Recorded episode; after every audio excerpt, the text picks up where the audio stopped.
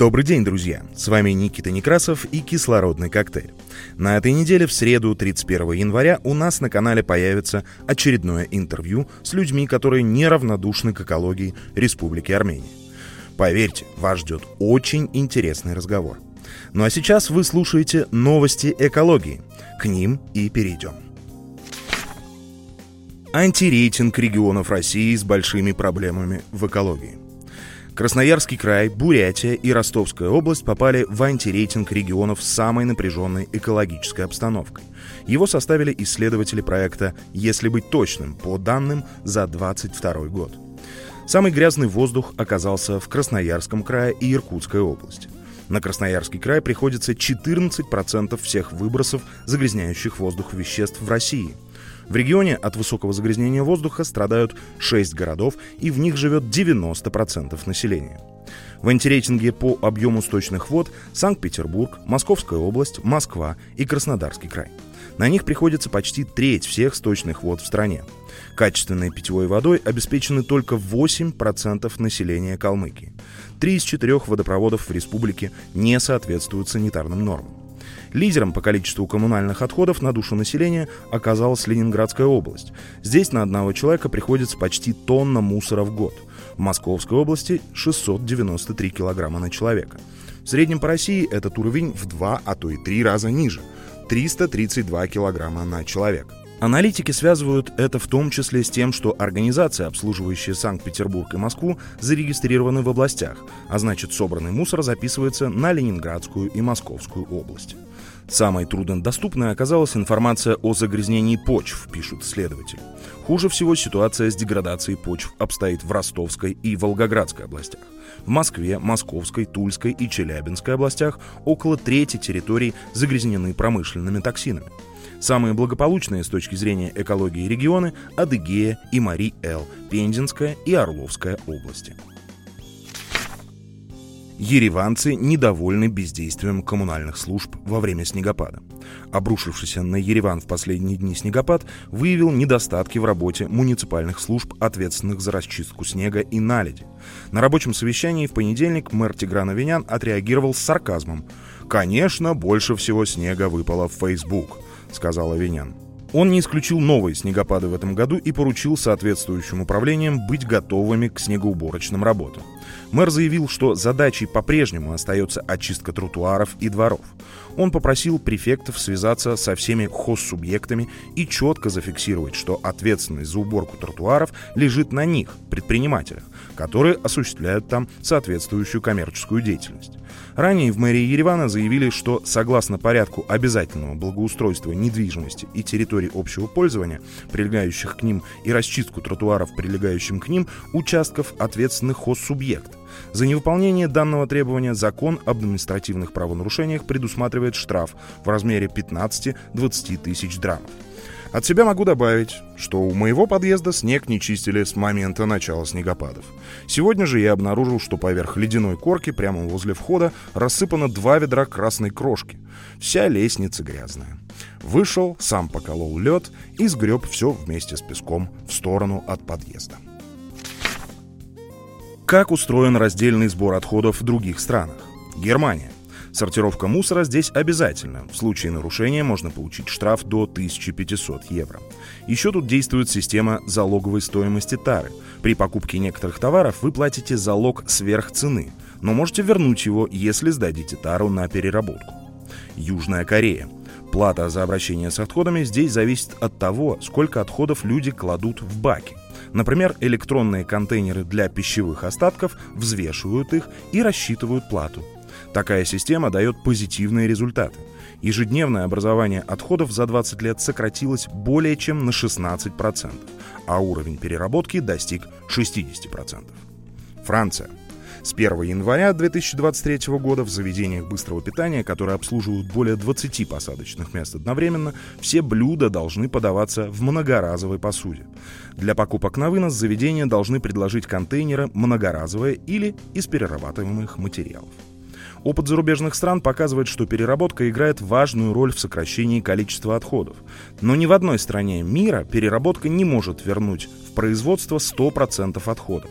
Решать проблему утилизации мусора надо еще до момента, когда рассортированное вторсырье попадает в баки, отказавшись от производства одноразовых товаров и упаковки и используя вещи повторно. Главная задача в решении мусорной проблемы – сделать так, чтобы изделия вообще не нужно было выбрасывать.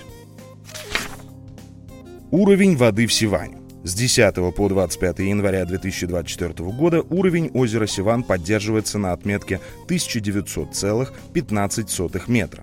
По этому показателю по состоянию на 25 января уровень озера на 11 сантиметров ниже, чем в тот же день прошлого года – 1900,26 метра.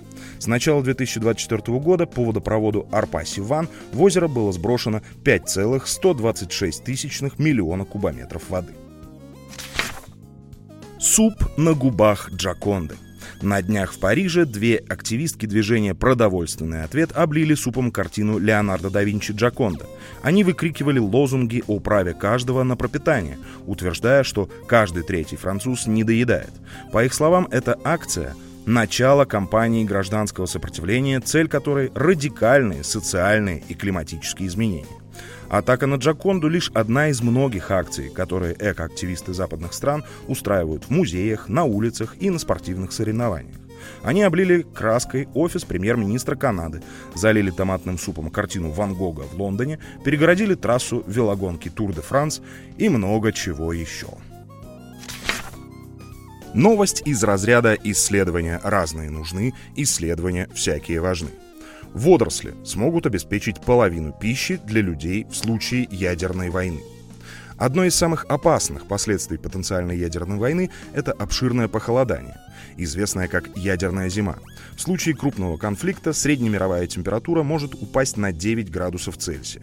Взрывы будут сопровождаться пожарами, в результате которых в атмосферу попадет большое количество сажи и других твердых частиц. Они уменьшат приток солнечной радиации, что не только снизит температуру воздуха, но и поставят под угрозу фотосинтез, в том числе и жизнеспособность культурных растений. Ученые под руководством Флориана Йена из Гессенского университета изучили, как резкое снижение освещенности из-за ядерной зимы может отразиться на росте водорослей по всему миру. Они отметили, что это наиболее перспективный источник пищи из-за скорости роста и возможности существовать в широком диапазоне условий. Наиболее перспективными для создания водорослевых ферм станут тропические и субтропические широты Мирового океана. Если быстро масштабировать в них производство водорослей, то обеспечить продовольственную безопасность получится через 9-14 месяцев. Не все оценки потенциала Мирового океана как главного источника пищи столь оптимистичны. Например, ученые из Испании пришли к выводу, что даже в случае локального ядерного конфликта между Индией и Пакистаном, допустим, вылов рыбы на планете за несколько лет может упасть на 70%. Китай планирует восстановить треть деградировавших экосистем к концу десятилетия. Китай принял национальную стратегию, рассчитанную до 2030 года, и план действий, который обещает восстановить минимум 30% деградировавших экосистем страны к концу этого десятилетия, сообщает издание China Daily. В документе отмечается мрачная ситуация с сохранением биоразнообразия. 4088 видов высших растений, 10% от числа оцененных, а также 1050 видов позвоночных в Китае за исключением рыб, 22% от числа оцененных, находятся под угрозой. Чрезмерная эксплуатация, интенсивные изменения в землепользовании, вторгающиеся в природное пространство, а также беспорядочное освоение биологических ресурсов еще больше усугубили проблему, говорится в докладе. К 2030 году Китай будет стремиться к тому, чтобы ключевые виды и важные генетические ресурсы были охвачены регулярными исследованиями и мониторингом. В документе говорится, что страна усовершенствует механизм, известный как экологическая компенсация, помогая регионам, несущим ключевые экологические функции и охраняемым природным территориям, получать экономическую компенсацию за их усилия. Кроме того, станет обязательным для предприятий раскрытие информации, касающейся сохранения биоразнообразия. О погоде. Днем 29 и 30 января в Ереване возможен небольшой снег.